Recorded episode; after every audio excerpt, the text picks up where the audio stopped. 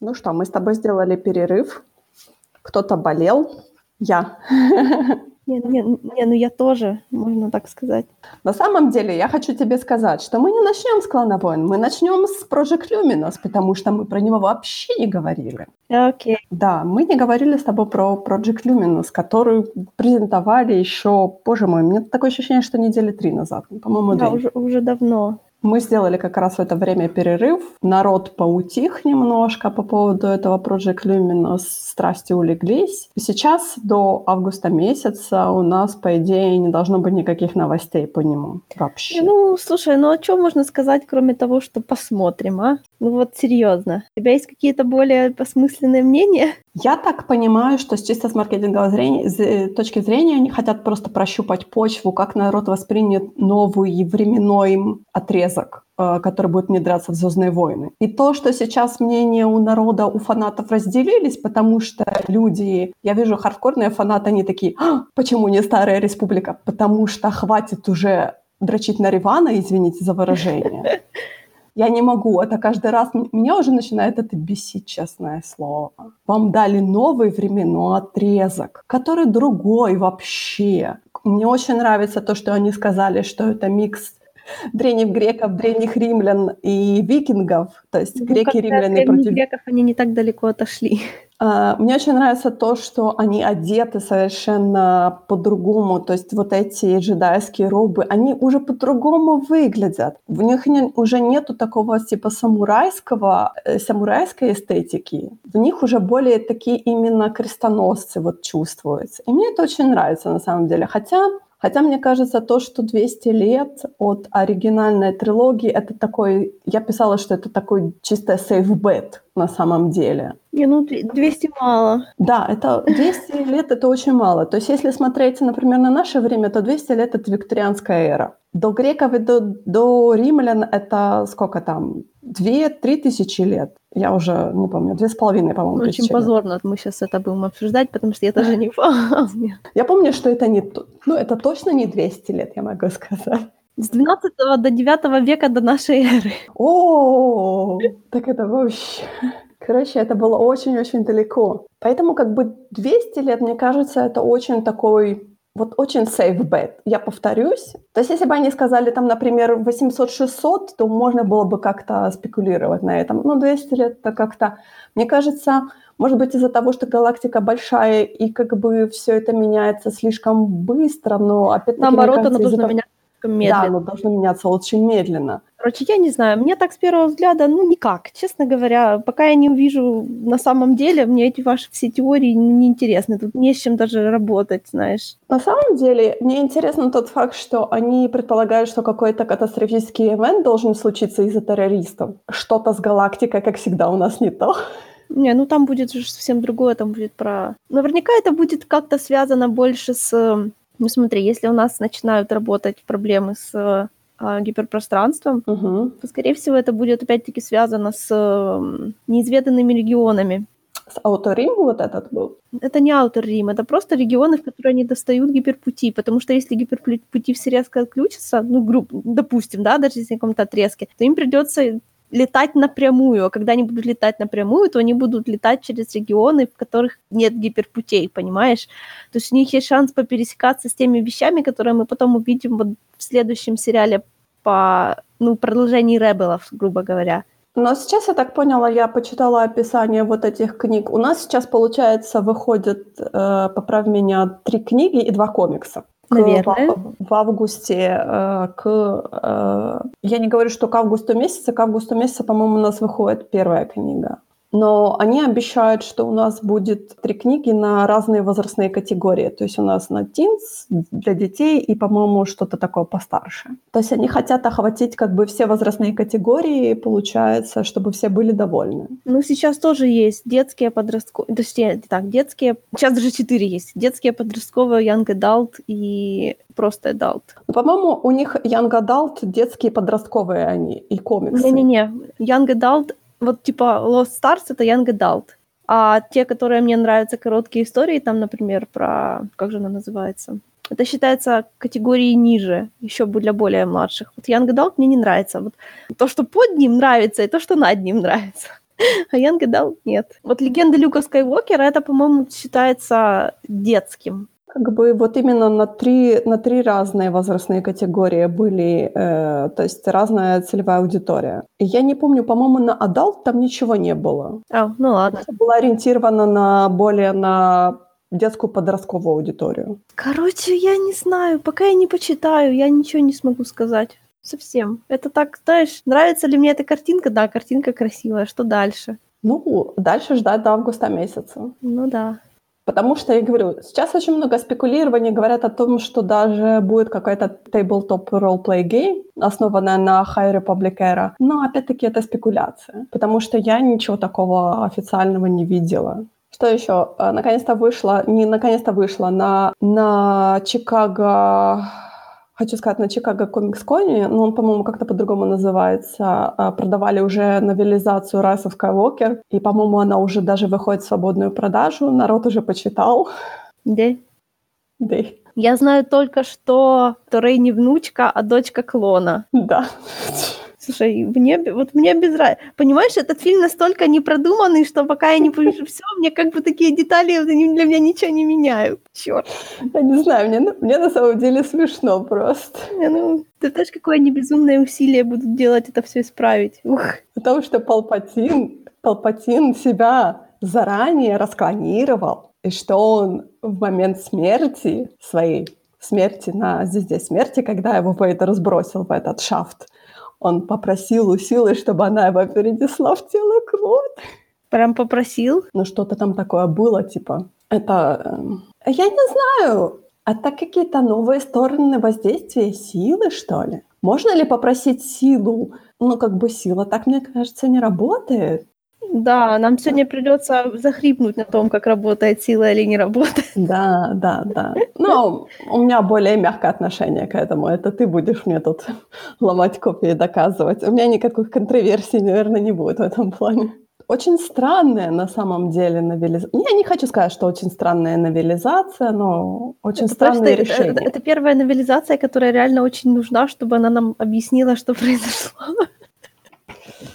Это самая актуальная из них всех. А нужно ли нам что-то объяснять? Да. Правда? Да, я с удовольствием послушаю, почитаю. Ну вот, когда выйдет книжка, я надеюсь, что ты почитаешь. И это... Ну ладно, мы оттягивали этот момент, Кладовоины. Что самое смешное, мы снова таки не заканчиваем третий сезон, потому что у нас осталось две серии. Слушай, не торопись. Что значит не торопись?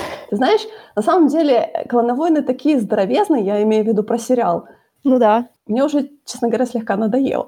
О, нет. Оно только начинается по-настоящему. Я не знаю. Я потому что на самом деле я уже, знаешь, так я смотрю их пачкой, и потом так, окей, я переключаюсь на какие-то другие тайтлы. Мне нужно освежить палитру.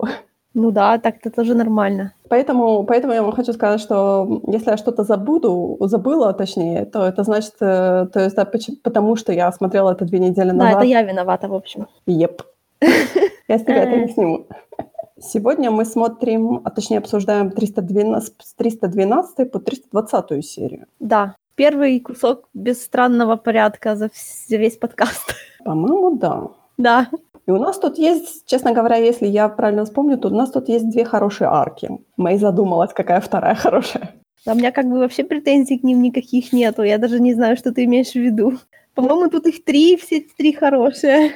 Третью я не помню. Может быть, по, по происшествию я вспомню, какая третья была. Okay. Но третья нехорошая. Ты байас очень по поводу третьей арки. Третья прекрасна. Нет. Я с тобой, я с тобой мне не буду спорить, я сразу скажу, что нет. Сразу, еще столько лет назад, когда я первый раз смотрела. Nope. Ну, значит, у нас первая арка, у нас Вентрес уходит в свободное плавание, Дуку ее предает, душку Вентрес. Так странно на самом деле. Э, Дарсидиус говорит э, Дуку о том, что Вентре стала сильнее, и Дуку такой, да, я ее уберу. И потом он ее, типа, убирает, да.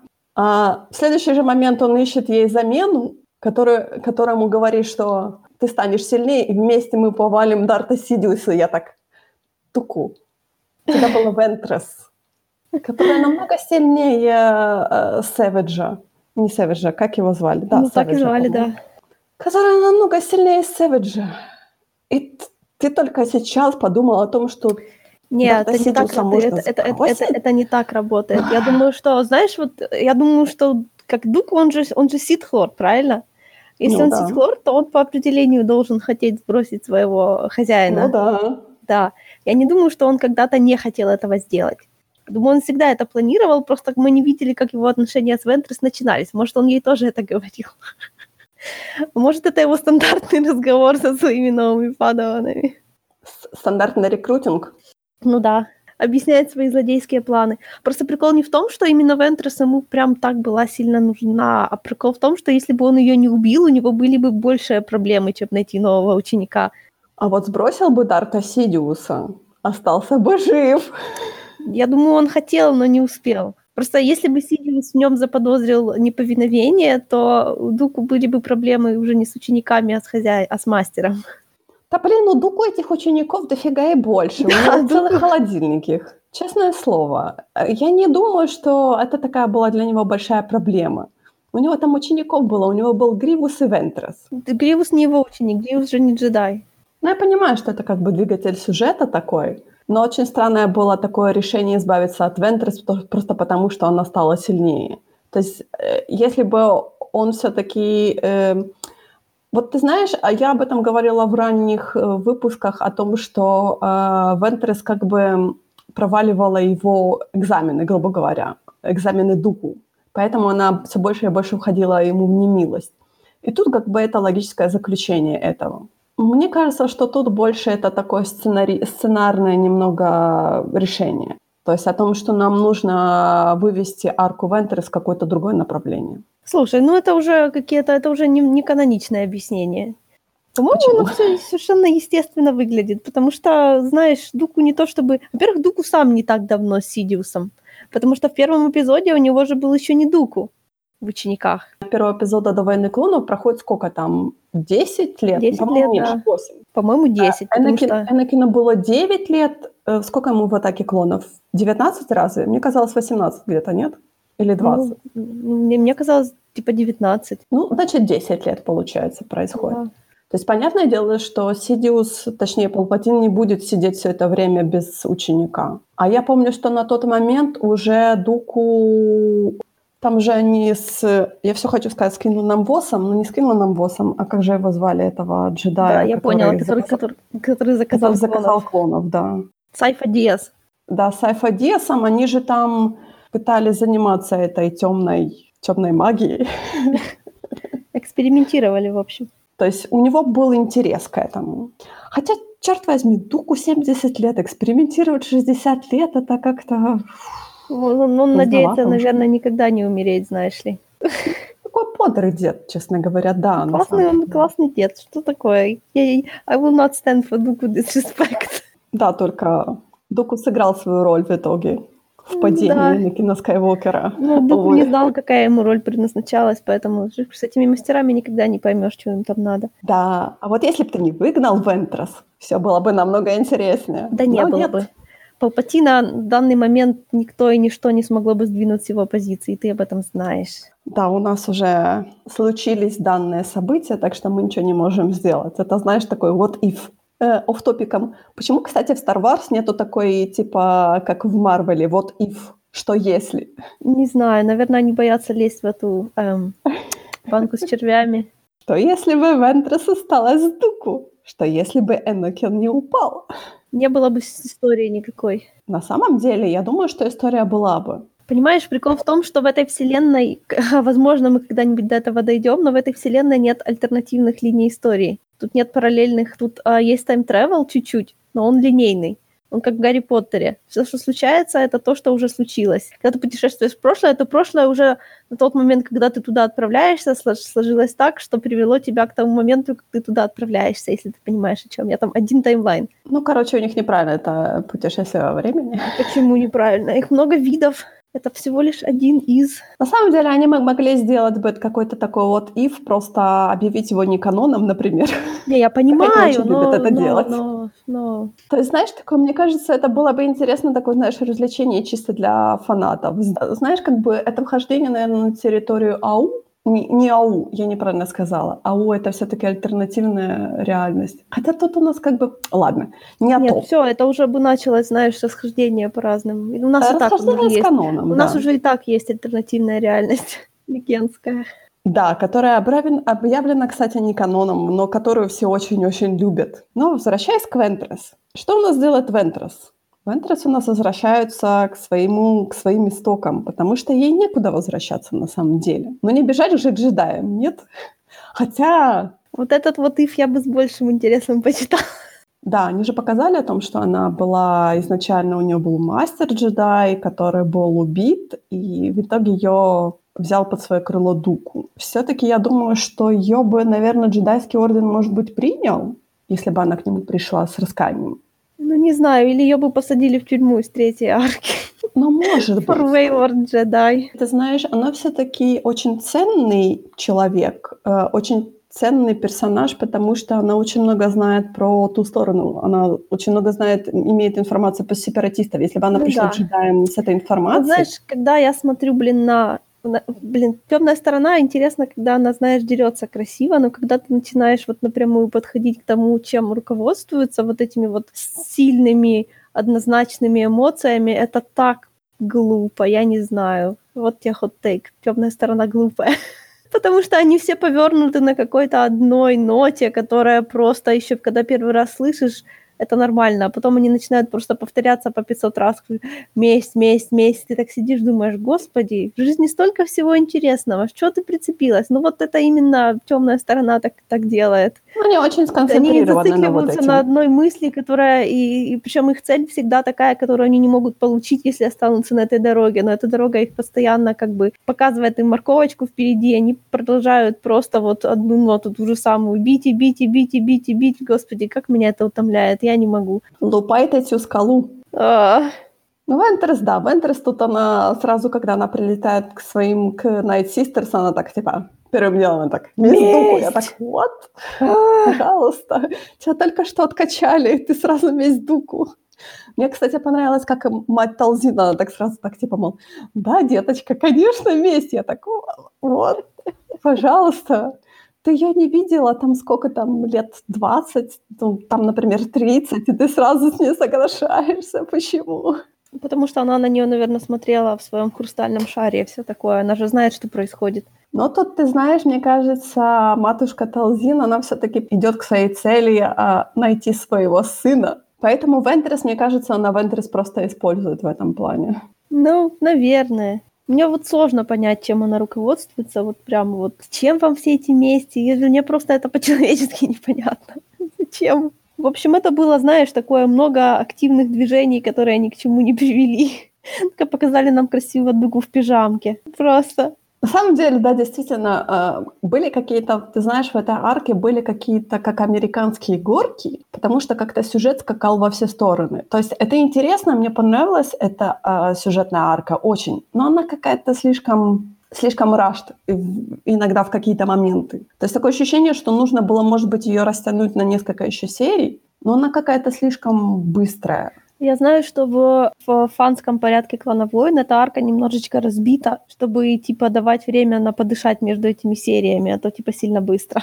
Ну, ну, ты знаешь, мне кажется, сильно быстро было даже и внутри серии, так что даже подышать между сериями yes. это было очень... Потому что как-то сразу они вылечили Вентрес, и сразу мать Талзин такая, вот вам дротик, вы станете невидимыми, и вы убьете Дуку. Я так, help. Куда? Зачем? Что вы делаете? Почему? Ай, почему? Зато тут есть, вот, допустим, интересный момент, что Вентрес знает, чувствует Дуку в силе, а он ее нет. То есть она к нему Mm. относится гораздо лучше и по- гораздо более по-человечески, чем он к ней. Может быть, Дуку просто глух? Глуховат со старости стал. Так, не обижай горячего деда. Деда. Он дед. Еще я заметила, что у Вентрес такие же рукояти саберов, как и у него. То есть это он ее, собственно, поставил в ней фехтовальщика, наверное. Наверное, фехтовальные такие рукояти. То у него, если фехтовальный такой стиль, более он как именно фехтует, то она уже более такое всякое вот это реверс-грип, который меня, который ты очень любишь. Да я просто ко всему нормально отношусь, господи. Все, что А. интересно, то интересно. Э, что мне тут, кстати, очень понравилась вот эта сама именно концепция Night Sisters. Я очень, мне очень она понравилась еще с Fallen Order, естественно, потому что я, честно говоря, Night Sisters до Fallen Order вообще не знала о том, кто они такие. И тут у нас как бы показывается, что есть форс-юзеры, которые юзают, естественно, не самую приятную часть силы, но они очень интересно их юзают, они типа как именно более как магия у них выступает. Ну, это и есть магия, да. Мне кажется, что, что было бы здорово, например, чтобы мы увидели джедаев, не джедаев, форсюзеров, которые тоже используют, но только светлую сторону силы, именно тоже как магию. Может быть, ранние джедаи были такими, которые именно использовали силу как магию, а не просто как сила. Не, ну это мне напоминает, как, э, знаешь, как история создания лекарств. Типа мы заметили, что эта травка работает, поэтому мы синтезировали из нее то, что в ней работает, и едим ее в виде таблеток. Те же вещества. Просто это эффективнее, чем просто траву жевать. Вот у меня такое же примерное ощущение к магии Night Sisters.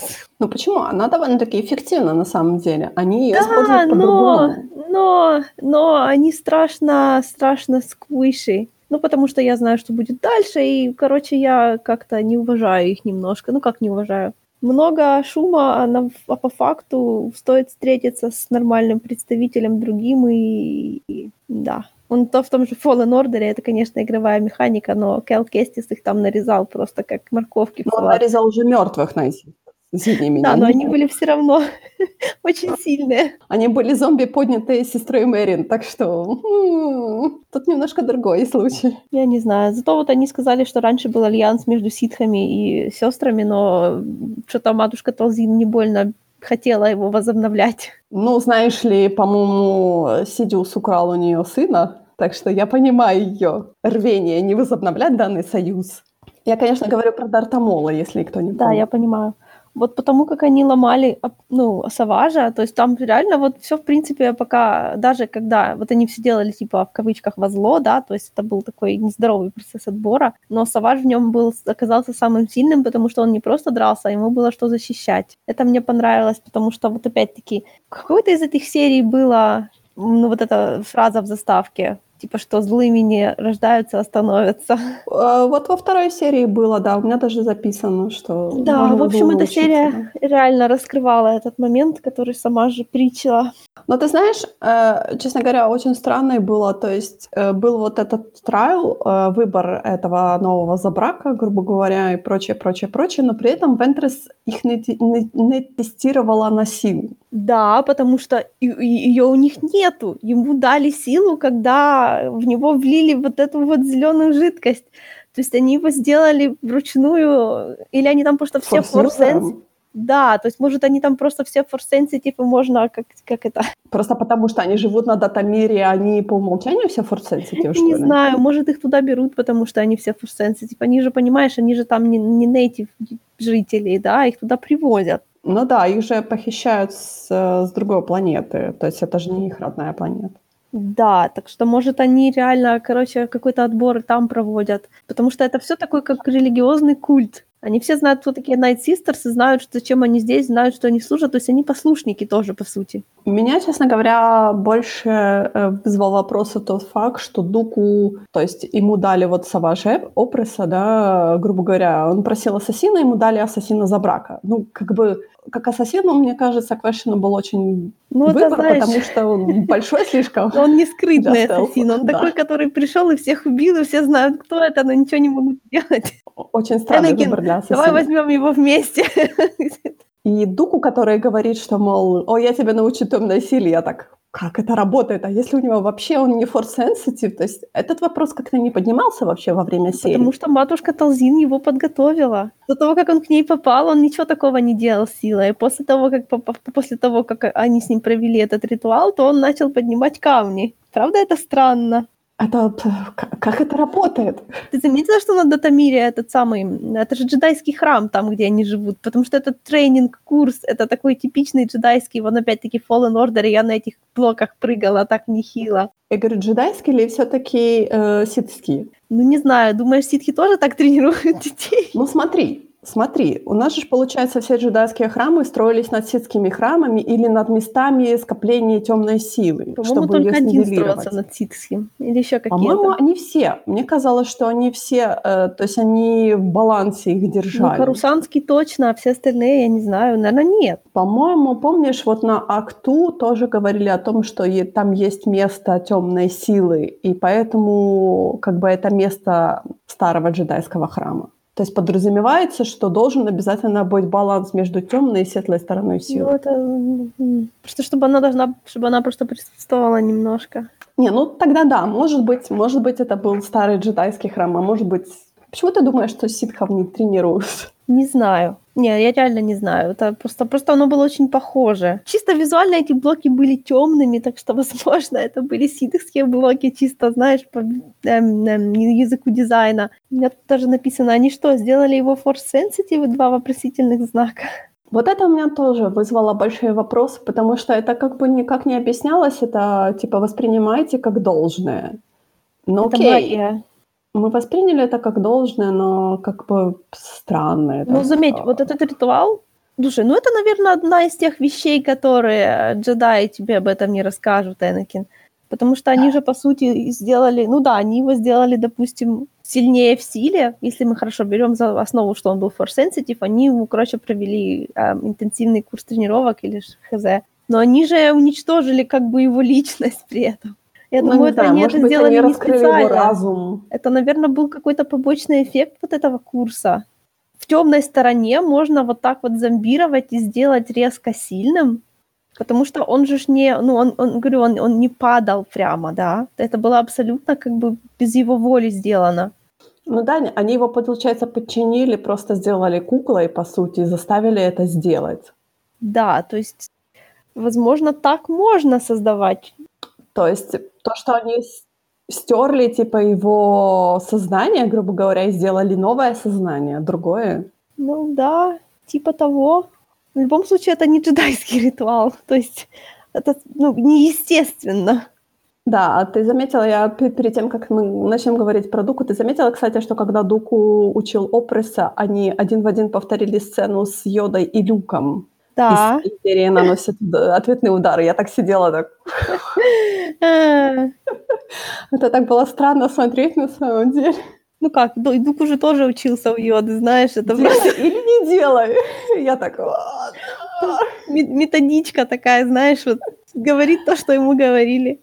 Зато в этой арке стало так хорошо видно, почему Дуку, собственно, пал. Потому что Дуку абсолютно ам, disillusioned, то есть он абсолютно не верит в то, что джедайский орден пытается делать. Так эмоционально сказал, что этот храм, типа, это типа, отправляйся в этот джедайский храм, но, типа, не верь своим глазам, потому что этот джедайский храм на самом деле это прикрытие для м, военных операций республики. Он это так сказал, что я поняла, что он всем сердцем чувствует, что, ну, то есть его это как бы задевает. Ну, он вообще так интересно упал, как, как Кроули. Он не упал, а аккуратно спустился. Мне кажется, ты знаешь, тут больше идеология еще выступает, в, выступает, точнее, первым делом у него.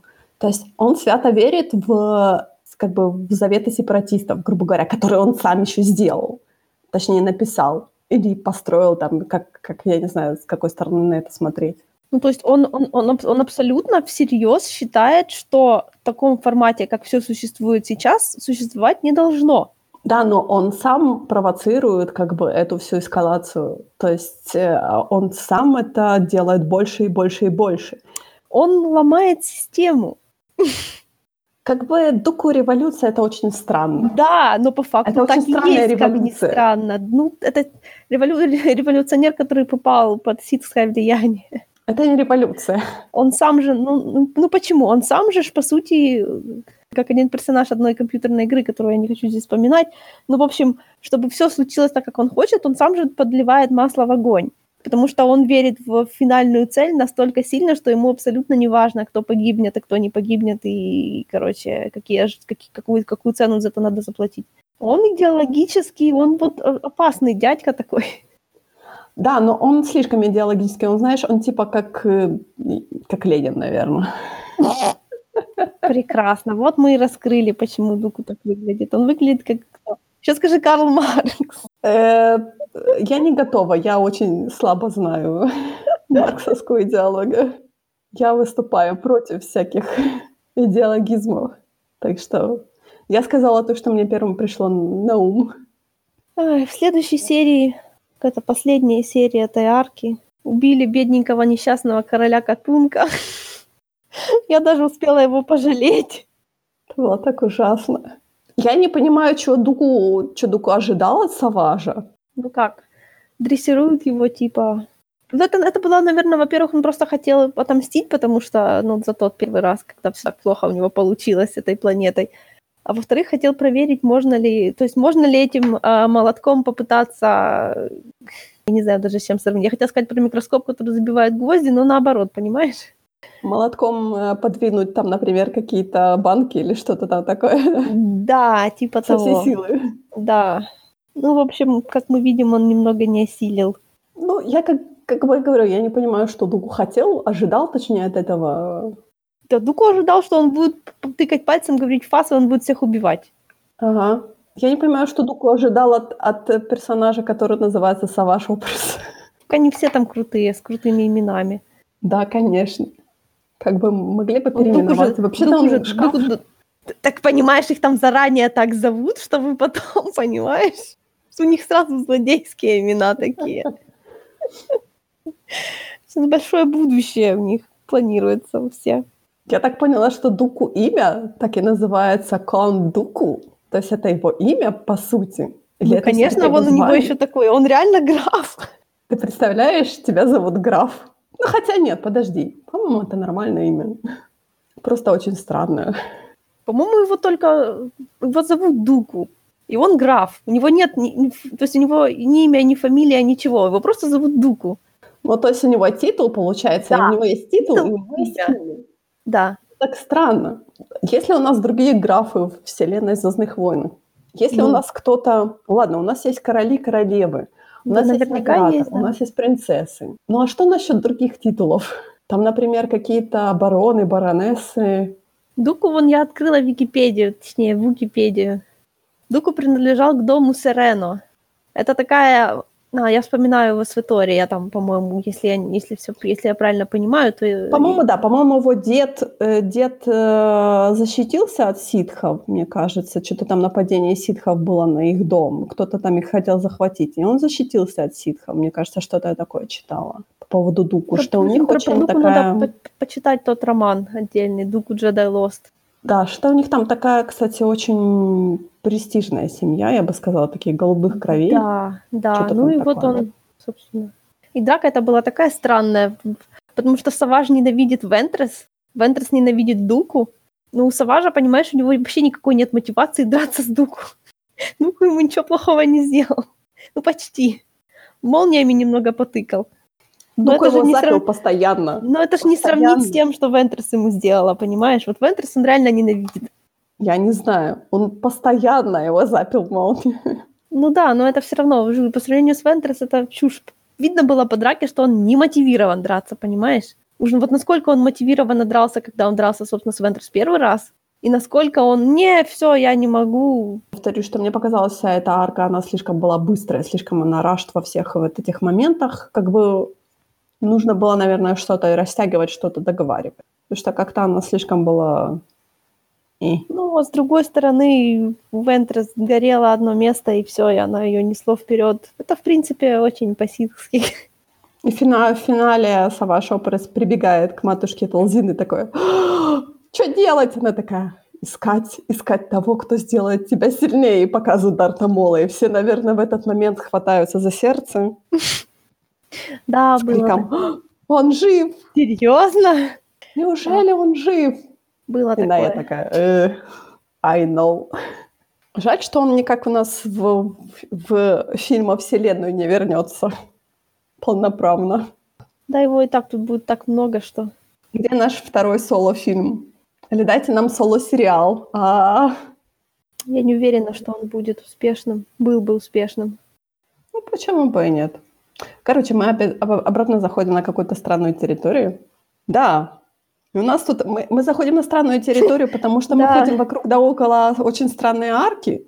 На самом деле я не могу считать, что это очень странная арка, потому что это была арка, сделанная чисто для нас, зрителей, а не для персонажей, мне кажется. Ну почему? Они же помнят, что с ними было. Не помнит только Энакин одного маленького кусочка. Но мне кажется, ты знаешь, с точки зрения именно роста персонажей, тут ничего такого не произошло. То есть оно никак это не вылилось. Я не знаю. Мне кажется, что оно никак не повлияло на них. То есть это именно была чисто арка для того, чтобы мы, зрители, понимали, как все-таки... Я не хочу сказать, как сила оперирует, но что она все-таки на самом деле не очень приятная. This is brand new, new information, the arc. как она все-таки э, даже к своим юзерам относится так э, не. Ну, потому что, потому что. Первый раз, когда я ее смотрела, я вообще нифига не понял. Сейчас я с вершины своего опыта уже так настрочила четыре страницы. Я, кстати, тоже очень много строчила, но я так поняла, что пер- первая серия у нас в этой арке начинается с того, что э, Сила пытается, я не знаю, помочь, что ли, Энакину достичь баланса? Ну, во-первых, это не сила.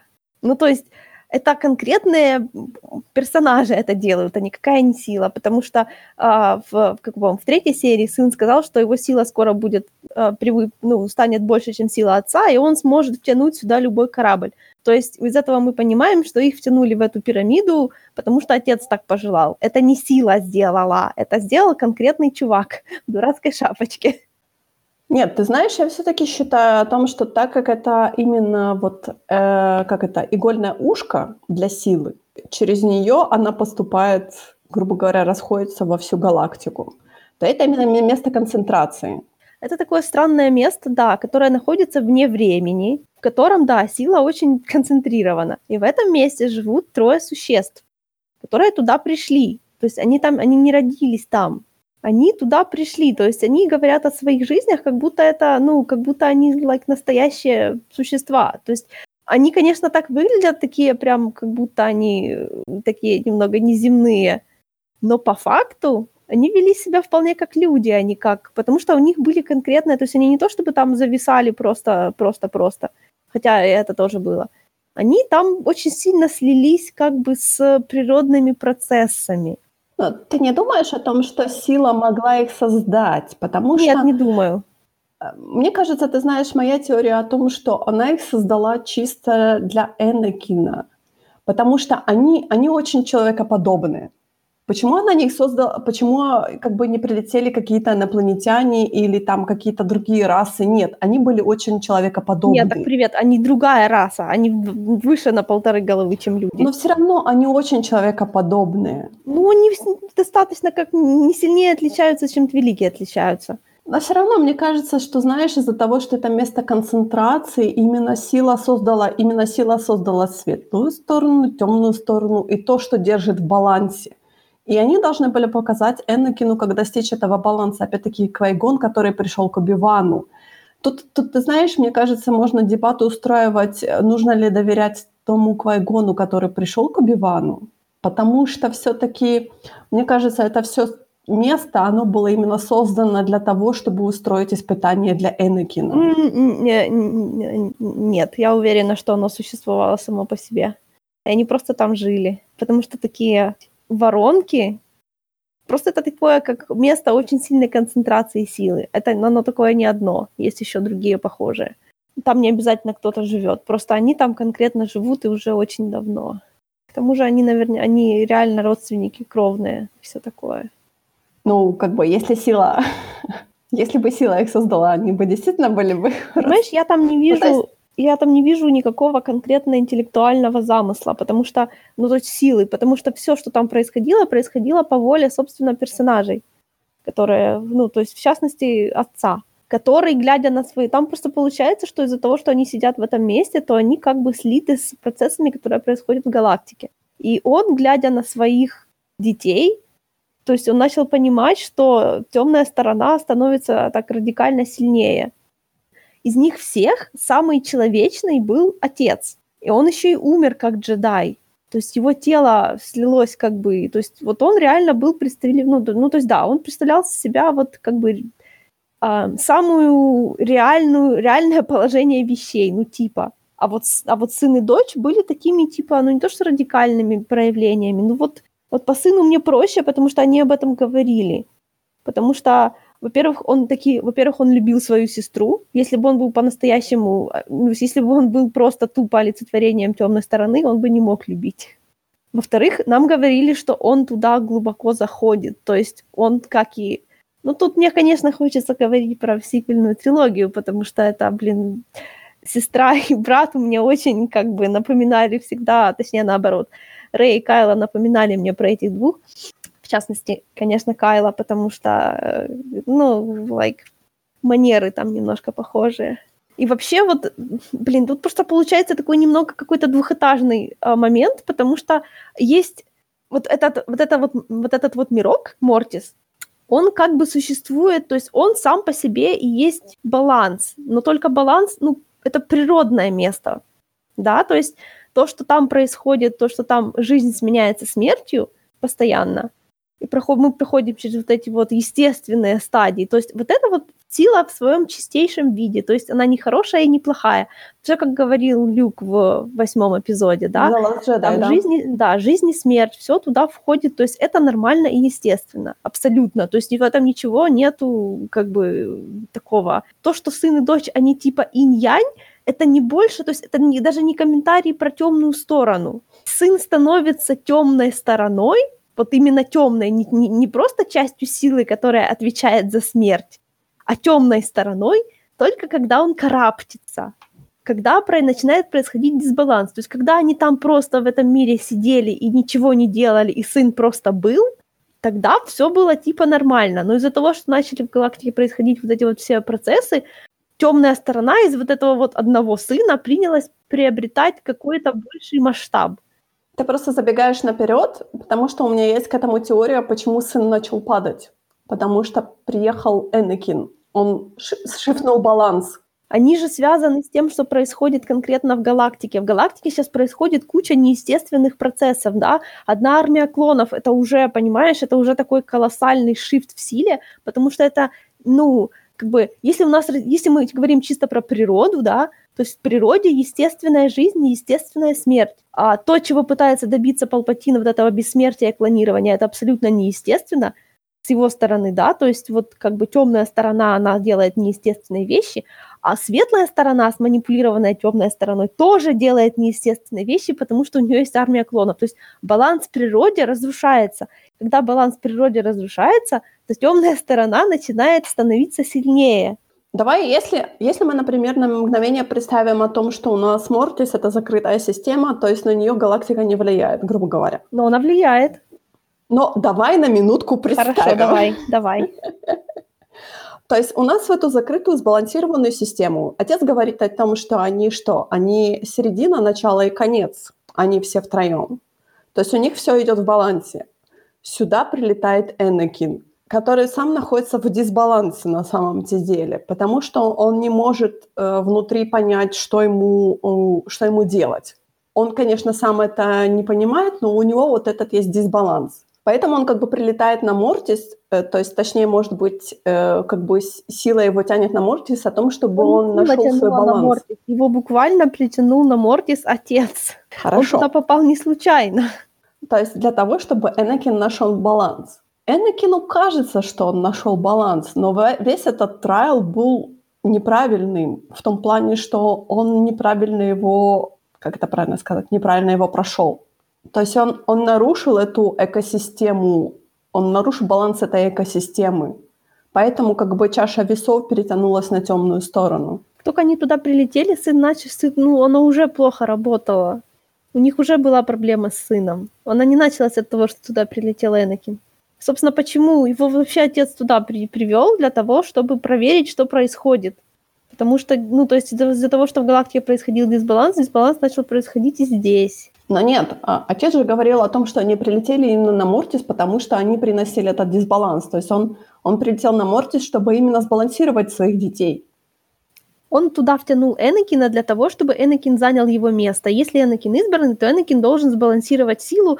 В понимании этого товарища, отца, балансирование силы — это как бы занять его место здесь, потому что он уже стар. Он подумал, что избранность Энакина работает вот, ну, на, как бы для него. Да, но Энакин в том-то и дело, что Энакин не достигает баланса. Ну, потому что этот чувак нифига не понимал на самом деле, что происходит. Ну, Это просто, что... like, знаешь, your opinion, man, после его. Энакин все-таки неправильно прош... прошел этот трайл, то есть он сделал неправильный выбор. А что он, он должен был говорил? Все-таки вот смотри, Энакин, он использовал свою силу для насилия, он подчинил их себе. То есть он не уговорил, как должен был джедай сделать, а он подчинил их именно. То есть он ну... использовал темную сторону. I guess, но они же грозились их, like, убить. Mm-hmm. Они джедайский путь. По-моему, ну, то есть они такие же, эти трое, такие же персонажи, как и наши трое. То есть тут нет никакого, знаешь, вот как будто то, что они тут, знаешь, что делали на Мортис, это какое-то прям вот секретное данное, которое им лично сила нашептала. Ну, нет, они тоже трактуют точно так же, как и наши трактуют. Ну смотри, получается, Оби-Ван у нас и Асока, они как бы выпали из этого эквейжена, потому что, да, Квайгон пришел к Оби-Вану, и он говорил с ним по поводу Я Энакина. думаю, что Квайгон пришел к Оби-Вану. Во-первых, интересно, что Оби-Ван не понял, что это такое. То есть на этот, ну, то есть джедаи, то есть для них Force Ghost это было ненормально. Ну, то есть они, наверное, какая-нибудь, знаешь, древняя легенда о том, что так бывало, но никто этого никогда не видел. Во-вторых, у Квайгона, он же, э, у него же были, по-моему, проблемы с э, явлением, потому что он был, умер недоученным. Он мог появляться да. только, там, где, только там, где была большая концентрация силы. Вот тут он появился как бы телом, потому что, потому что только тут была настолько высокая концентрация, что он это мог сделать. Но странная была реакция Убивана, потому что он так, честно говоря, сразу схватился за меч и так типа, мол... Потому что он никогда не видел Форс Госта. Ну, это странная реакция для джедая, на самом Нет, деле. Нет, в том-то и дело. Ты понимаешь, тут у них, небось, форс-гостов не, не было 2000 лет. Но это странная реакция для джедая сразу хвататься за меч. Но почему? Это тупо призрак, который это кто-то притворяется твоим учителем, чтобы тебе что-то плохое сделать явно. Потому что, то есть, с точки зрения Убивана не было возможно. То есть, если это не Квайгон, то это кто-то, кто притворяется Квайгоном, чтобы ко мне влезть в доверие. Ну, понимаешь, это нормальная реакция. Он же не стал его сразу бить. Он сразу сходил за замечен. Я не знаю, мне это было очень странно. Он испугался, это нормально, потому что он никогда не видел Форс Гоустов, ему не говорили, что это нормальное явление. Нормальное ли? Да, а к Асоке, боже мой, кто ж, э, что ж с Асокой там было? Приходила взрослая Асока. Да, приходила взрослая Асока. И говорила ей э, про Энакина, по-моему, да? О том, да, что и говорила ей не доверять ему, что он угу. типа ее подведет. Но на самом деле не... это все правда. И она, и она не, не права, так и есть. Типа, ты же понимаешь, что, он себя ведет не так, как джедай должен себя вести, а Сока такая, потому что он особенный. Да, удачи. Да, конечно. Да. И то же самое получается, когда Кеннекину, который, кстати, спал под одеялком. Да, это первое и последнее одеяло, наверное, в этой. Ха-ха. Деточке, деточке холодно. Деточка был выращен на пустынной планете, ему везде холодно. Я его понимаю. Мне тоже везде холодно. А, так вот, э, к Энакину приходит Шми. Ну, это не Шми. Вот это точно была не Шми. А это точно была не Шми, но при этом... Э, И она, заметь, была не призраком. Да, но при этом она говорила о том, что... Мне больше всего врезалась память о том, что она сказала, что Падме — это яд. Что на самом деле это правда. Ну, да.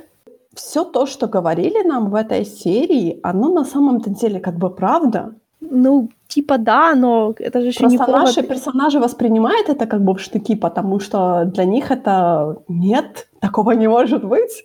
Но еще не сбывшаяся реальность. Да, но мы-то знаем, что это да, что это на самом деле правда. Поэтому как бы вот у нас получается ко всем троим нашим персонажам кто-то приходит. Ну, к Оби-Вану по-любому приходил Квайгон. Ну, потому что, ну, like, это... Блин, это даже был этот самый Лайм Нисон. Да, я понимаю, но... Ну, это был реально, в общем, он. Ну, понятное дело, но сейчас Квайгон, он как бы растворен в силе. Ну, а Форс Гоусты, по-твоему, как являются? Ну, я это говорю, но все равно это уже, считай, чистая сила приходит. То есть просто сила приняла облик Квайгона. Ну, типа того, но они же все равно как бы собой остаются. Конечно, явление призраков это немного... Я еще не, до сих пор не читала Certain Point of View, поэтому я еще не знаю, как они там это объясняют. Ну, в общем, если кто и приходил, ну, то есть Квайгон не говорил ничего такого, чего мы и так не знали, понимаешь? Нет. Ну, а никто из них не говорил ничего такого экстраординарного или то, чтобы мы, мы бы сказали, что это ложь. Нет. Каждый, каждый, кто приходил, тот говорил ту правду, которую отказывался видеть. Я имею в виду, э, просто Квайгон говорил то же самое, что он при жизни говорил. То есть вообще ничего нового, просто, знаешь, так hello, я просто пришел напомнить. А вот те двое говорили, да, уже для, инфо- для персонажа это была новая информация. Знаешь, какой Оби-Ван сбалансированный, даже Мортис на него никак. Ну да, Оби-Ван же ж там... Что-то про Оби-Вана они, кстати, говорили в итоге. Что... А нет, подожди. А, где-то я читала... А, я читала где-то в Твиттере, мне попалась э, отрывки из новелизации э, э, не Rise of the Sith. Как это назывался, это третий фильм? Rise of Skywalker. Нет, это девятый фильм. А я имею в виду третий фильм. Возвращение ситхов. Да. Нет, господи. Это Return of the Jedi. Короче, третий фильм, э, новелизация третьего фильма приквельной трилогии, которую мы сейчас не можем вспомнить, как называется. РОТС он называется, понимаешь? Там была какая-то так, такая цитата о том, что... Я вот не помню, кто это говорил, то ли это говорил Энакин Падме, то ли что-то еще. И он говорил, что Оби-Ван — это вот просто идеальный джедай, сбалансированный во всем, типа в комбат, в майнд и прочее, прочее, прочее. Ну, ну это... да, как бы я тоже так думаю. Понимаешь, это то, что он сбалансированный, это ничего не говорит о том, какой он как бы человек. Это только значит, что он сбалансированный, больше ничего не знает. Да хороший он человек, ну что ты так сразу? Он врушка. Он не врушка, он просто не договаривает. Он человек, он человек полуправд. Он просто не договаривает. Ну почему сразу врушка? Ну, потому что врушка он есть. Он не лгун, он просто не договаривает. Я говорю врушка. Вот тут еще, ты знаешь, первая серия у меня записана о том, что, э, я так понимаю, вина за смерть Шми или вина за уничтожение песчаных людей, то есть эта вина все еще лежит на Энакине, и она давит, и она вот это, вот это именно причина его дисбаланса, потому что он никак не может, может быть, простить себя, может быть, как бы принять то, что он сделал. Да, понимаешь, он, он не, э, не доверяет силе, он боится положиться на, на судьбу, ну, на силу, по, по факту. Потому что заголовок этой серии был «Тот, кто пытается контролировать судьбу, никогда не найдет мир». Вот Энакин не может найти мир, потому что он, его настоящее сильно находится под влиянием его прошлого. То есть прошлое его давит и заставляет, заставляет параноить по поводу будущего. То есть он не может отпустить то, что... Ну, то есть он не может не простить себя, не а, оправдать себя. То есть он просто не может на эту тему расслабиться. По-хорошему, ну, то есть какая-то, я не знаю, вот это у него прям этот гвоздь сидит, и об этот гвоздь он постоянно цепляется. Мне нравится, что они говорят, что баланс убегает от него. Потому что он пытается как бы сделать его like, фальшиво, вот силой удержать баланс. Силой баланс не удержишь. Кстати, в этой, в этой три серии Анакин два раза закричал свое фирменное «Но!». Мне очень, честно говоря, еще понравилась тема Вейдера в конце такая, когда они типа всем помахали ручкой и попытались улететь, и такая тема Вейдера. Я сразу поняла, что вот все-таки его прилет на Мортис сделал не очень хорошо для Мортиса. Точнее, для этой странной семейки. Слушай, ну они просто все умерли. Конечно, все плохо случилось, но они сами виноваты, знаешь ли. Ты знаешь, я с тобой буду еще говорить по этому поводу, потому что я эту тему, тему, точнее, я эту мысль бросала в Телеграм. Но я с тобой не согласна, что они все умерли. Может быть, отец да, потому что он ушел в силу. А, ну в этом плане, ну, может быть. Но отец точно умер. А дочь и сын, мне кажется, что, ну, как бы у меня немного другая теория по поводу того, как они все очутились тут. Ты, ты знаешь мою теорию, я уже сказала о том, что их просто сила создала. Поэтому как бы мне кажется то, что как бы нельзя убить темную сторону силы и нельзя убить светлую сторону силы. То есть они всегда должны возвращаться.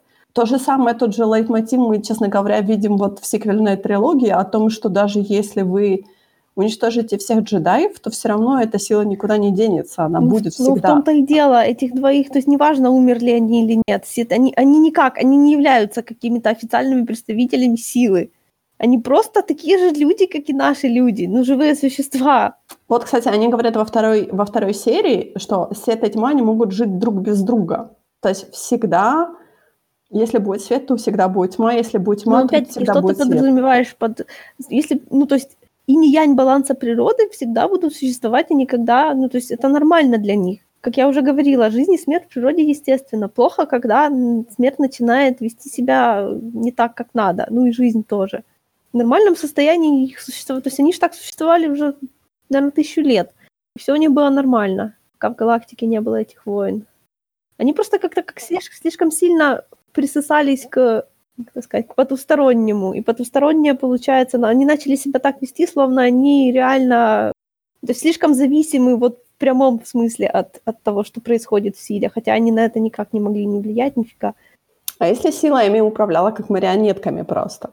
Не, ну слушай, ну я, тогда, тогда сила управляет вообще всеми, и Палпатином тоже управляет, и никто в этой вселенной Конечно. ни разу не принял свое личное решение, потому что всем управляет сила. Нет, это, это, это я считаю контрпродуктивно. Так, это, это глупо конспирологическая теория. Ну, это что, просто... если ну, все так, это подстроила так, сила? Так не может работать история, окей? Ну, хорошо, хорошо, хорошо. В принципе, ну, вот это реально вот по, по этой серии like, был написан кусок The Last Jedi, конечно же, потому что сама концепция джедайского храма, в котором есть а, колодец, ну, это нормально, типа, да, то есть там есть где посмотреть на темную сторону, потому что они от нее, типа, не открещиваются она как бы вот ее вот это вот пятно присутствует, это нормально. Просто она не должна, то есть они должны на нее смотреть, и, чтобы она не росла. Ну, поэтому, поэтому джедаи строили свои храмы над местом скопления темной силы, ну, чтобы типа, сбалансировать ее. Да не то, чтобы на месте скопления темной силы, это на месте скопления просто силы. А если есть место скопления силы, то там обязательно будет вот это вот колодец. Знаешь, планета какая большая, Мортис какая большая была, а колодец аж один. Мортис очень странная планета. Тебе не показалось, что она очень как-то, я не знаю, может быть, э, создатели of Skywalker черпали в свое вдохновение. Потому что, она, потому что она не настоящая, по сути. Ну, то есть она существует вне времени, она, ну, ее материальность, она, наверное, настолько же материальна, насколько материальна, я не знаю, Force Ghost. Ну, то есть только непрозрачная. Да, я думаю, что у них разная природа, но они примерно равнозначно настоящие. Ну, то есть да, но на самом деле нет. Ну, тогда у меня, ты знаешь, к твоей теории такая, такой есть вопрос, потому что для чего вместе скопления силы создавать какую-то странную субстанцию, которая будет похожа на планету, но при этом не будет похожа на планету по своим формам. То есть, что это такое? Зачем его нужно было создавать там? Кто это создал? Сила? Зачем? Силе не нужно иметь какую-то планету, которая будет э, выступать как, э, как генератор силы. То есть что, что это такое? Понимаешь? Вот Зачем? Почему? Ты, ты, ты мне рассказывала про свой ретвит, который никто не может быть генератором силы, окей? Как бы сила есть независимо от того, есть ли кто-то еще. Это как... Э, складка в реальности. То есть это такой момент, это такое место, где, ну, это какая-нибудь, это какая-нибудь сайфайная концепция, я не знаю, как там у них считается, эффект черновика, черной дыры, вот это все. Это такое место, где, которое одновременно настоящее и нет, в котором ну, законы работают не так, как работают, так как, так как сила у нас, считай, это просто чистейшая природа, ну, то есть это как бы like, природа в теории, математическое проявление природы — то есть в том месте, где она... То есть там ничего материального на Мортисе нету, понимаешь? Вот, ну, как бы... Все это время, пока они в кавычках были на Мортисе, они были просто на корабле. То есть, ну, скорее всего. Просто галлюционировали, like, наверное. Но это не означает, что они там не были. По сути, сила, она же может создать что-то типа э, Share Mind Palace, грубо говоря, Share Mind Planet. Ну, да, может. То есть Просто ей она... не обязательно создавать физический объект. Она может создать что-то не физическое, но материальное для, чело... ну, для существа для существа, разум которого попадает на этот объект. Давай я буду называть это словом магия, оно будет понятнее. Это место настолько сильной концентрации магии, что там все естественные процессы, которым магия способствует в, реальном, в реальной природе, происходят, потому что, ну, ну, это естественно для магии делать эти вещи. То есть там есть времена года, там есть жизнь, смерть, трава, но нет как бы ну, животных там нету никаких, потому что оно все как бы не настоящее. То есть это не, оно на самом деле не работает так, как природа работает, оно просто олицетворение того, как природа работает. Ну, то есть сила, чисто сила. Но тогда смотри, если принять за факт о том, что как физический объект Мортис не существует, он существует как объект, э, например, в разуме, грубо говоря, как материал. Ну, вот как... тут, тут я как раз не уверена. Может, оно и было как бы Ну, вот опять-таки, это не... Если я скажу, это была материальная реальность, то я тоже так не думаю. Это было что-то, like, материальное силовом плане, а не материальное. Давай я, давай я скажем так, в подтверждение моей теории о том, что отец, сын и дочь, они как бы были созданы силой. Если, например, они все втроем прилетели к месту скопления силы, и сила как бы э, в их разуме, в их разумах создала вот этот мир для них. Но на самом деле они уже давным-давно мертвы, то есть жив только их разум. И где-то их, например, э, корабль дрифтует в космосе, то есть просто с их ну, телами. Я не знаю, но если бы это было так, то не было бы прикола с тем, что его тело исчезло. ну зачем это было реально? Они были достаточно материальны для этого. Но мы же говорим о том, что, например, существуют такие... Хорошо, такая магическая способность о том, что э, ментальные раны, которые тебе наносятся, например, ментально, то есть тебя уговаривают о том, что у тебя есть рана на руке, то рана у тебя раскрывается на руке. То есть то же самое, что ментально он был готов, он принял тот факт, что он умер. Например, его дочь, она не приняла тот факт, что она умерла, поэтому она осталась не исчезла никуда. Дочь, она как бы... В общем, ты ее еще увидишь. О, я знаю. О, я знаю, что она не умерла на самом деле. Нет, понимаешь, тут же как? Нет, она, наверное, умерла, но это ничего не значит. Отец же как? Отец же был готов принять тот факт, что он умирает. То есть он смирился с этой участью, он уже, э, он уже понял, что он должен умереть, уйти. Поэтому он и растворяется. То есть если бы, например, ему сказали, что да нет, чувак, ты не умираешь, все окей, ты будешь еще жить миллионы-миллионы лет, и на самом деле ты должен держать этот баланс на своих хрупких э, плечах и бла-бла-бла. То есть как-то его уговорить, сказать о том, что ты что, это умираешь? Кто, кто сказал, что ты умираешь? Ты жив-здоров, ты молодой и прочее, прочее. Но нет, он же принял тот факт, он уже сказал Энакину о том, что я там, по-моему, сказал, что он болен, да? А, я думаю, это немного не так работает. В том смысле, что они же знают больше, чем люди знают, и понимают больше, чем люди могут понять. То есть наверняка то, что они говорили, имело смысл для них. То есть когда ты, как, когда ты как бы понимаешь, что происходит в силе, то у тебя вообще как бы сюрприза не будет. То, что он знал, что он умирает, это не означает, что его решение... То есть он не, он не мог решить не умереть like, в любом случае. Он, это был факт. Это было то, что было like, в силе. Он знал, что умирает, и поэтому он принял такое решение. То есть его знание не абсолютно. То есть, допустим, если, наверное, сравнивать его с Force Ghost, которые, конечно же, знают как бы вот больше, чем простые люди, да, то есть у них есть какое-то понимание, но оно опять-таки не может быть полноценным. Вот у него наверняка есть какое-то понимание, но понимание неполноценное. То есть, с одной стороны, он понимает, как работает сила, и что в ней происходит, и что как бы вот... Ну, то есть он просто... Для него это естественно, он это не объясняет нам, потому что он как бы... Его состояние сознания такое, что он и так знает. Ну и вот, like, он знал, что умирает, и это было для него вообще, то есть, ну, просто воля силы, так, это факт. Это вообще, ну, естественное, логичное нечто, что происходит и с чем не надо бороться, потому что на все воля силы, whatever. А значит, сын предлагает что? Сын предлагает Энакину сотрудничество, да? Слияние. Да, потому что сын начинает вести себя уже не как, как бы... То есть сын уже не в балансе, да? Когда темная сторона не в балансе, то есть темная сторона в балансе, это когда там было так и сказано прямым текстом, что сын а, должен себя сдерживать. Он перестал себя сдерживать. Вот как только и он перестает себя сдерживать, он начинает делать то, что в его природе, то есть вести себя эгоистично, то есть вести себя уже более человечно. Но на самом деле он предлагает, предлагает очень хорошее решение. Давайте мы уничтожим и ситхов, и джедаев. Никого не останется. Да, но по факту, like, Палпатин же то же самое, считай, хотел сделать. Ну, Палпатин-то хотел стать самым главным, извини меня. Нет? Он, ну, он с одной стороны, он да, а с другой стороны, э, ну, как бы... Ой, это немного спорный, блин, вопрос, потому что вот если учитывать а, трилогию Aftermath, то по ней у меня появилось такое ощущение, что Палпатин, он не... Ну, то есть, да, он бы хотел, чтобы это был он, ну, то есть воцарил вот этот вот порядок в... Ну, понимаешь, с точки...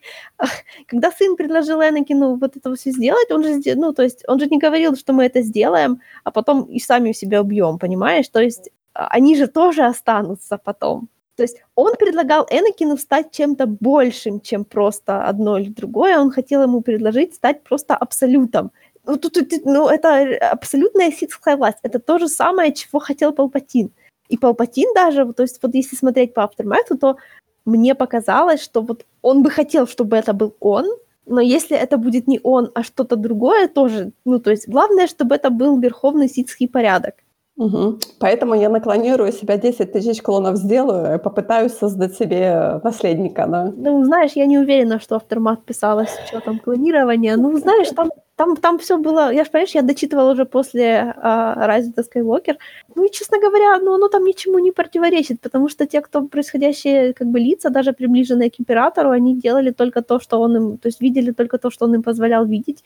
Присутствие трехэтажных систем, like вот то, что называлось там contingency, я не помню, как это переводится, пред, пред, э, предохранительные меры. То есть, типа, Палпатин считал, что если империя проиграет, и он во главе империи, ну, то есть как шахматная партия, типа, да, если э, король будет взят, то, пар, то, то шахматная доска не должна существовать. Ее нужно как бы разбить и создать в другом месте снова с ним. Я помню, что в Battlefront идет все действие после уничтожения второй звезды смерти, то есть, грубо говоря, после смерти императора.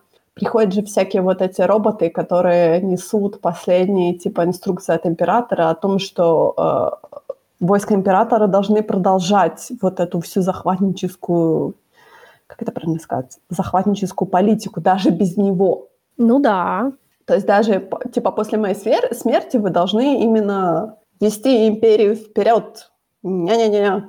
Ну вот с точки зрения Автермата, да, вот это происходило, но он просто хотел, чтобы без него все, что могло быть уничтожено, было уничтожено. То есть чтобы война продолжалась. Там было такое, но там были, кстати, questionable такие моменты именно было, там что что-то какие, на какие-то на свои же на свои же планеты они, по-моему, начали почему-то их нападать. Я не помню, это было очень давно, я помню эту игру, очень-очень давно было. Это, может быть, если ты будешь переигрывать Battlefront, то ты, ты мне напомнишь. Но я сейчас не помню, потому что там было очень странное решение о том, что они почему-то начали уничтожать свои же собственные какие-то гарнизоны, свои же собственные планеты, и Поэтому главная героиня такая, типа, мол, what the fuck мы делаем, извините. То есть эскалировать, типа, конфликт.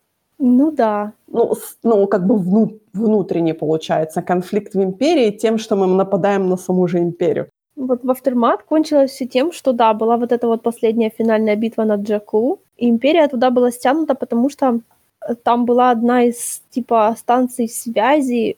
Короче, были корабли, которые были запрограммированы отправиться куда-то в все время забываю, как это переводится. Неизведанные регионы? Неизведанные регионы, да. И некоторые из героев этой трилогии туда таки отправились. То есть они не решали, куда они отправятся, это уже было как бы решено до них. То есть, может, он хотел, чтобы а, часть добили, чтобы было полное ощущение, что они империя полностью, что полностью проиграла. проиграла, да. Ну, это можно связать с тем, что они делают, как в Rise of Skywalker, о том, что вот у нас есть первый порядок, который типа никто не ставит в расчет, потому что они такие и странные и не очень сильные. И вот у нас в девятом фильме получается этот весь гигантский флот откуда-то не возьмись появляется. И живые императоры все такие, вау, как-то мы это все не ожидали увидеть так быстро. Всего-то прошло 30 лет. Как вы это все успели построить? А вот так вот. Никто не знал, что первый порядок был на самом деле буквально типа первый Прикрытием. порядок должен был привести к последнему. Это мне понравилось. Ну, в этом есть like, романтика какая-то. Кстати, ты заметила о том, что вот у нас в первой арке было повторение диалога между Йодой и Люком, а вот в этой арке у нас есть повторение диалога Оби-Вана с Падме. Только Оби-Ван говорит с дочерью о Энакине. Те же самые слова, опять-таки, я так сидела. Что вы пытаетесь сделать? Почему я сижу, и мне как-то так странно это все. Да, это очень странная арка. Ну, о ней нет какого-то, like, знаешь, единого мнения, единой трактовки, потому что она такая... Ну, она, она, она местами специально не говорит прямым текстом. У меня такое ощущение. То есть они там, они, они там не задают вопросы по существу, они там, как бы, знаешь, их как бы втягивают в эти такие странные поступки они как бы перестают себя не то что контролировать, но вот они начинают вести себя по правилам, которые их, им навязывают. Мне очень нравится о том, что Квайгон все еще верит в Энакина. То есть это, знаешь, такое, это вот именно... Может быть, он с... из-за того, что он умер с этой мыслью о том, что Энакин избранный, и он вот продолжает в нее верить. Так вот у Асоки что же такой момент был? Ее пытались уговорить не верить, но правильный ответ-то все равно, что нужно продолжать верить, потому что, несмотря ни на что, он все равно потом, последнее слово будет за ним. Но несмотря ни на что, смотри, получается, они и Квайгон, и Асока были правы, потому что Люк, он же, он верил в Энакина, поэтому он смог его редимнуть в конце. То есть ну, именно да. вера в том, что он сможет вернуться на светлую сторону это та вера была, это именно надежда о том, что его отец все-таки вернется на светлую сторону. Он в это очень-очень верил. Поэтому я понимаю, что, наверное, и Кайгону, ну, Кайгону, наверное, меньше, потому что у Кайгона уже нет сердца физического. Но, наверное, Асоки это, конечно, разбило сердце, но в итоге, в итоге, да, она была, она, и она, и Кайгон, они были правы. Нужно было верить до самого конца. Ну, Квайгон, знаешь, еще когда он... Понимаешь, когда ты веришь при жизни, то это сложно, потому что, лайк, like, ну, знаешь, ты не знаешь, что на самом деле. А когда ты уже в Force Ghost, и ты веришь, ну, ты просто уже знаешь. Ну да, ты видишь, как бы у тебя не существует ты... только по сути времени, и ты видишь да, ты... все, что было, все, что будет, все, что есть. Странно, наверное. Ну, как бы Ghost, они так и работают. Мне понравился также, даже знаешь, тот факт о том, что сын все-таки дал Энакину право выбора, то есть он его, он его не, не заставил что-то сделать, он дал именно Энакину возможность выбрать. Но он, правда, им манипулировал, а так ничего. Ну, все равно. Не, знаешь, это важный факт. Ну, он, он пошел на крайней мере, я бы сказала. То есть, он, мне кажется, он не хотел, но он все-таки ему пришлось пойти на крайние меры, потому что он понял, что Энакин все-таки... Вот, понимаешь, в этом-то и большая проблема с Энакином, он дисбалансирован. То есть он и туда, и туда, и туда, и туда. И им легко, из-за этого им легко манипулировать. Поэтому, как бы, когда сын показал... Сын показал судьбу Энакина, что ли, ему? Ну, я думаю, что он ему буквально показал, как он... Ну, там же было, как он убивает Янглинга и все такое. Наверное, показывал, что, проис- что происходит, как Падма умирает, как он убивает Янглингов, как он становится Вейдером, наверное. Ну, понимаешь, это опять-таки вот то же, то же, что мы обсуждали, когда Сока видела про, э, про попытку убийства Падмы. Показывает ли сила уже свершившийся факт? Да. Можно ли его изменить? Да. Ну, похоже, что нет. Не, ну смотри, это произойдет, но, понимаешь, блин, если даже это произойдет, то окружающие факторы могут очень сильно ну, регулировать в суть. А то, знаешь, может быть, наверняка все могло бы... То есть, по факту, события могут быть те же, а мотивация за ними совсем другая, и последствия, соответственно, другие. То есть это, конечно, да, но на самом деле, может быть, нет. Потому что будущее всегда в движении. Ну, Энакин, по-моему, тут в тот момент был именно очень, он был резкий. То есть, если бы, может быть, сказал Убивану, что нужно сделать, но нет, у него было слишком такое, типа, мол, все, все умереть должны. Для того, чтобы Падма была жива, все должны умереть. Да, потому что тот формат любви, в которой она у него существует, да, она его отравляет. Да, но я да. для него, увы. Да. Мы ее очень любим, но да, увы. Да, но на самом деле, на самом деле у нас эта арка заканчивается очень, как говорится, избранный пришел и принес баланс, убив всех. Kind of. Ну, ты знаешь, это еще тот показатель о том, что Энакин по-другому не может принести баланс. Он может только... Он не может себя сбалансировать, поэтому и баланс он для других тоже приносит только через насилие, увы. Может, потому что он считает, что насилие — это вот эта крайняя мера, которая сыграла для него э, какую-то решающую роль. Ну, или потому что такова его натура. Может быть, да, или потому что вот такова, такова натура. Он избранный. Кстати, это тоже момент. Да, пожалуйста, дайте мне 200 лет назад и расскажите, откуда взялось это пророчество, пожалуйста. Я недавно видела, по-моему, где-то на, на, на Reddit, типа, о, если мы отправляемся туда, то это означает, что мы свободны от пророчества. Я такая, ребята, ну вы что? Конечно, вы не свободны от пророчества. Теперь мы отправимся к тому, как оно было сделано. Ну, да, то есть если смотреть на, если смотреть на, Мот, на Мортис как на репрезентацию всего, что произошло вот в этой, собственно, в, в оригинальной трилогии, да, ну, то есть она все, по сути, проспойлерила. Потому что там все, там как бы, это был театр, это была, считай, симуляция, ну, да, но вот поставленная... То есть эти персонажи, они вот именно такие, как они есть, поэтому все происходит именно так. Чтобы Энакину нужно... То есть, понимаешь, такое... То есть, Энакин бы, небось, я не знаю, все равно бы стал Вейдером, наверное, несмотря ни на что. Просто, возможно, мне просто вот так тяжело прям сходу придумать, почему именно, но неужели не было бы у него других более благородных причин убить кучу людей и упасть в лаву? Ты знаешь, он мог, он мог упасть без лавы на самом деле. То есть он мог быть, может быть, целостным Вейдером, так как хотел в итоге Сидиус хотел от него. Это было бы еще хуже. Представь опять-таки вот этот вот if, где он, например, убивает Убивана, и не становится этим Вейдером в этой маске, в этом шлеме с этим аппаратом и прочее. То есть ну, он тогда был бы намного капец. сильнее. Конечно. Мне кажется, мне кажется, и Сидиус бы не хотел такого на самом деле. Сибиус, я думаю, как раз именно такого и добивался. Он как раз хотел, чтобы его ученик был, like, you know, суперсильным. вот этот вот- Самым-самым. Чтобы, этот, чтобы их дуэт был гораздо сильнее. Но Энакин, понимаешь, понимаешь, по- мне кажется, что парадокс Энакина в том, что он вот во всем, он да, но, но, но вообще нет. Это работает как, как с джедайством, как, так и с темной стороной. Ну, поэтому я говорю, поэтому у него вот этот существует дисбаланс. Его как бы и тянет и на ту, и на ту сторону, но при этом его разрывает, он не может понять, что он сам хочет. Тут такая штука о том, что он же, он же довольно-таки, по сути, быстро вернулся на светлую сторону. Да, это было самопожертвование, но все равно он как бы понял, что ему есть для кого редимнуться. Жить еще 10 минут. Да, то есть ему есть, есть для кого пожертвовать собой, поэтому он быстро вернулся. Я бы, наверное, посмотрела бы на, на как это правильно сказать, на персонажа, которого бы брос- бросал из стороны в сторону. То есть, типа, мол, хочу сегодня буду джедаем, хочу сегодня буду ситхом. Нет, это так, это уже fanfiction. Потому что, вот, по-моему, вот прикол как раз в том, что Энакин, он не мог, он не мог полностью пасть. Его, его, его что-то держало все равно. То, что он стал Вейдером, ну, конечно, да, это была like, трагедия для него лично и для галактики в целом, учитывая, сколько смерти он собой принес.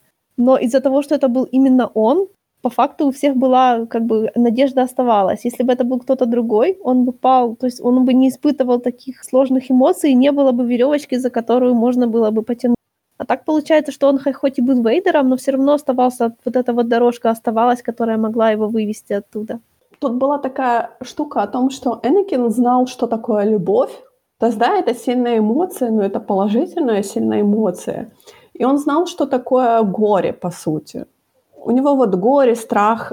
То есть это тоже сильные эмоции, но на самом деле он как бы знал, он позволил этим эмоциями, э, этими, э, этими эмоциями управлять им. То есть поэтому он как бы не смог упасть до самого конца, потому что он и вот именно он знал, что есть хорошая сильная эмоция, которая его на протяжении там скольких 20 с копейками лет она держала. Ну, наверное, есть большая разница между тем, что ты падаешь от ненависти, и ты падаешь, или ты падаешь... От горя, например. Ну, да, наверное. Потому, потому что, что все-таки, мне кажется, он упал от горя, он, он, у него было большое горе о том, что он убил Падме, точнее, не убил, Падме умерла, умерли его дети. Не, есть... ну он, он, он тоже был фактором в этом. Да, но все равно это было, мне кажется, что большое у него было горе именно из-за того, что как бы Оби-Ван его предал, и Падма умерла, и опять-таки дети, те дети, которых он очень ждал. И поэтому, когда дети к нему возвращаются, у него возвращается вот эта любовь, то есть возвращается эта светлая сторона. Ну вот если, вот если сравнить его с всякими другими, вот вторая сестра, да, у нее тоже оставалось вот это вот, за что ее можно было в конце вытянуть немножко. Потому что она была, ну то есть она тоже, да, она была предана. Это было, это, да, это у нее было предательство. Не, это была не иллюзия, это было не что, это действительно тоже это была потеря, да. Кто у нас там? Вентрес? Ну, Вентрес, Вентрес тоже, вот она сразу, как только ее дух бросил, там сразу становится видна боль, боль, боль, боль, потому что меня предали, меня бросили, мне одиноко, мне плохо, и я поэтому из-за того, что мне плохо, я буду переносить свои страдания на окружающих. Вентрес как, Вен, Вентрес как раз очень повезло, что она оказалась совершенно неэффективна. А в каком плане? Ну, у нее ничего не получилось. Ну, то есть она была движима вместе, но вместе у нее не удалась. В темной стороне очень тяжело удержаться в человеке, если он больше не упорот на чем-то настолько сильно. У Вентрес в этой ее книжке есть эта известная цитата, типа, то, что, типа, почему плохо оставаться на темной стороне, вот от нее же, да? Потому что это жизнь, в которой ты являешься рабом своей ненависти, своей злости. То есть ничего, ничего никогда недостаточно. Чем больше ты получаешь, тем меньше ты счастлив. Это такая, ну, ловушка. Она тебя манит тем, что ты тем, чего ты хочешь больше всего в жизни, а, и так жить, оно как бы того не стоит. То есть если бы она, ну, то есть по факту, если бы она была более, ну, вот, как я сказала, упоротая, она бы продолжала это делать и продолжала бы, пока ее бы кто-то не убил. Вот как мол.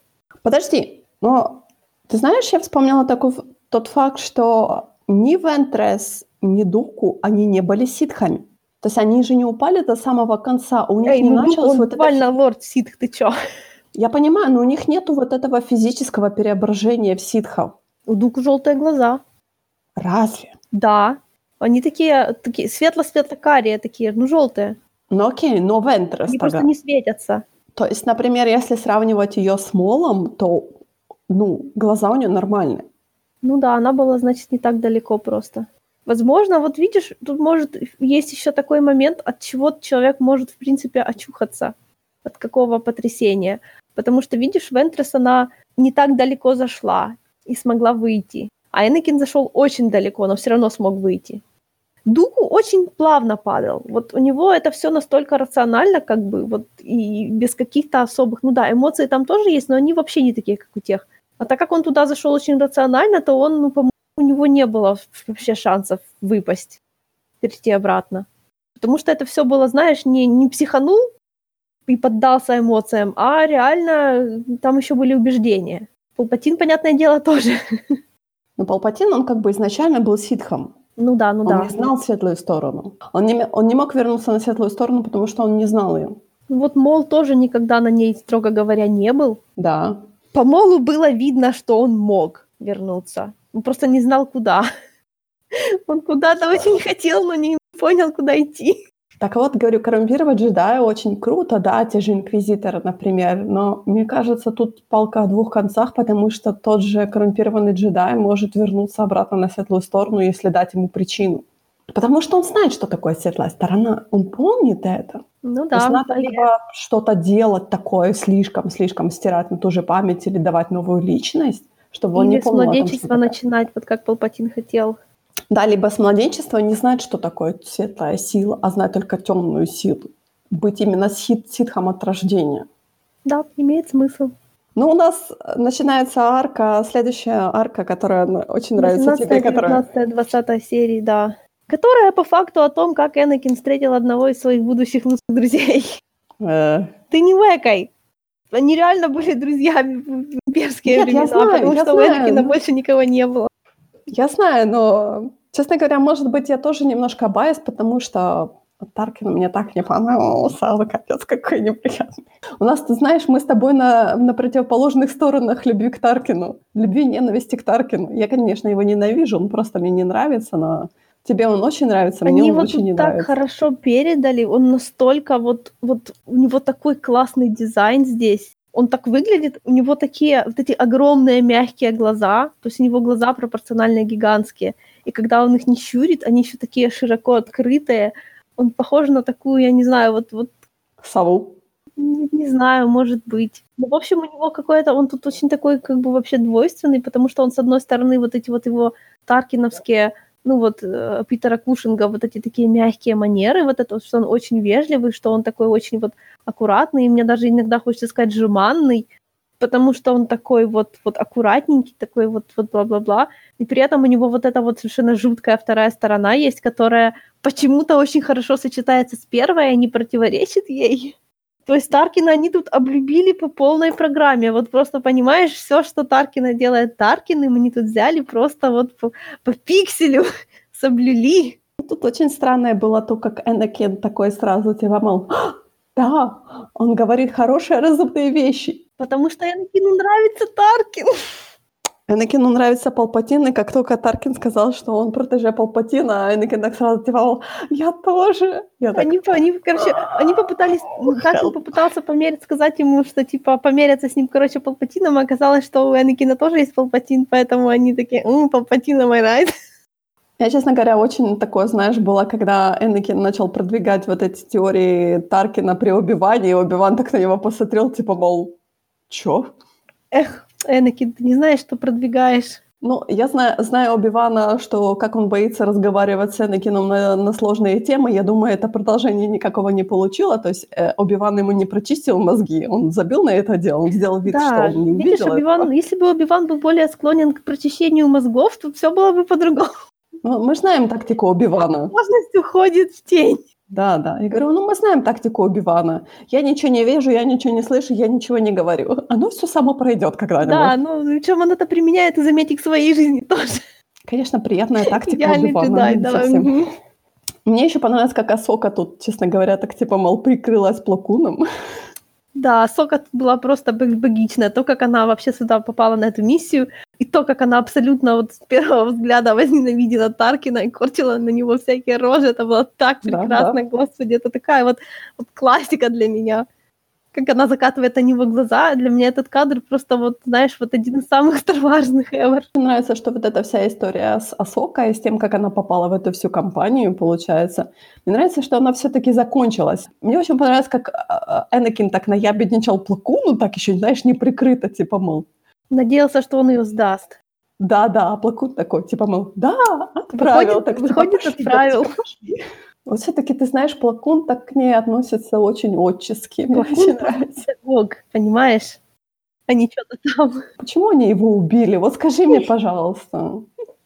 Как они смели? Все-таки для Люминара, видишь, для Люминара они все-таки сделали продолжение арки в Ребелах.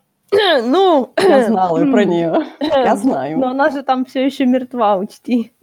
Да, я знаю, но все равно у нее как бы было продолжение ее арки, по сути, чуть-чуть маленькое. То Плакуна они просто так типа, мол, окей. Мне кажется, у Люминара может. просто много поклонников. То есть ты хочешь сказать, что у Плакуна нету поклонников? Мы с тобой вдвоем, это уже много. Знаешь, мы даже не целевая аудитория этого сериала, окей? Дружба, дружба Энакина и Таркина, она такая в каком-то смысле показательная, потому что рядом с Таркиным у Энакина сразу начинает лезть его худшие качества. Он такой, знаешь, наконец-то мне есть с кем побыть таким. Потому что на самом деле они достаточно похожи, вот как, как, как люди. У них есть вот как несколько таких черт, очень таких значительных, которые у них очень похожи. Вот в частности то, что они оба, ну вот, вот этот момент, просто Палпатину, наверное, такие нравились, понимаешь? То есть ему не, он как бы не хотел себе почему-то. Я не знаю, я бы на его месте просто нанимала социопатов настоящих, то есть которые вот вообще не, ну, никогда не были на светлой стороне, понимаешь? А, это очень эм, чревато, мне бы сказала. Ну, я бы А, сказала. слушай, а нанимать таких бывших, ну, то есть поломанных, няшных мальчиков, это тебе, по-твоему, это рациональнее, что ли? Ты знаешь, мне кажется, а, а Энакина притянула к Палпатину, ой, к Палпатину, к Таркину, потому что Таркин говорил те же вещи, что и всегда говорил Палпатин Энакину. То есть он прочувствовал вот эту родственную связь. Он, знаешь, он еще не зная, что Таркин протеже Палпатина, он такой типа, мол, а, те же идеи, что и Пал Палыча. Когда я прилечу, я расскажу Пал Палычу про, про Таркина. И Таркин такой, типа, мол, а, я знаю Пал Палыча. И Энакин такой, а То есть, ты знаешь, у Энакина даже не возникло такое ощущение, что, может быть, у них должна быть какая-то здоровая конкуренция. Он сразу так типа, мол, а, да, друг и товарищ, я с тобой совсем соглашусь, потому что Пал Палыч говорит те же вещи. Я не думаю, что он с ним согласился, потому что ему вот именно Палпатин говорил те же вещи. Потому что, знаешь, вот Энакин, он тоже, он тоже явно, он, не- он же тоже не хочет, чтобы была эта война, ну, like, реально. Никто не хочет эту войну. Ну, как ну бы... вот у Энакина есть вообще, вот знаешь, свои корыстные побуждения, почему ему не хочется, чтобы была эта война, понимаешь? Потому что у него хочется сидеть на карусанте, потом, или там где, потому что у него жена в Сенате, понимаешь? Вот он бы рад эту войну закончить самыми неджедайскими методами, потому что тогда он сможет быть со своей женой.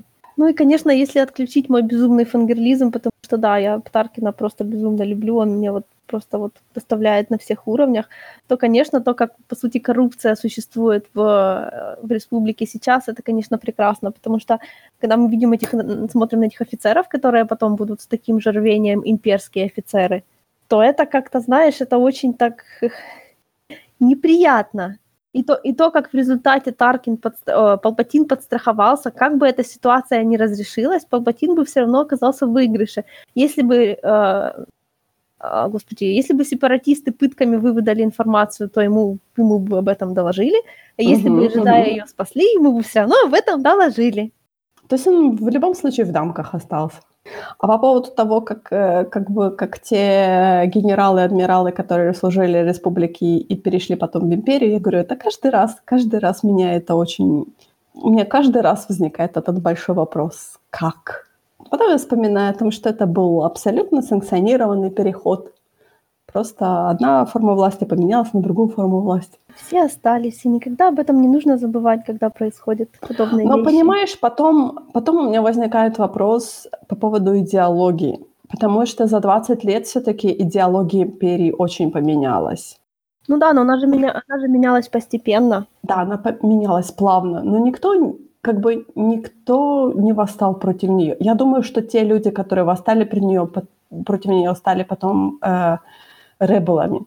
Ну, конечно. Но получается, те, то, что мы видим сейчас, те все генералы, адмиралы, которых мы видим в клоновойнах, они остались верны империи, то есть они были согласны с этой идеологией. То есть они подписались под эту идеологию о том, ну, что у нас С их верхушки не, не было особой разницы. Это просто говорит о том, что вот такая натура. Мы готовы подчиняться. Те, кто не готов подчиняться, то становятся революционерами. Ну что, на сегодня у нас все. В следующий раз мы продолжаем наш марафон. У нас будет безарочное разношерствие. Абсолютно. Да, да вроде говорю. И что? И что у нас еще? Что у нас еще по Star Wars? Ничего. Слава богу. А седьмой сезон мы пока не смотрим, правда? Угу. Марафон продолжается, но без седьмого сезона. Так что до следующего раза и пока.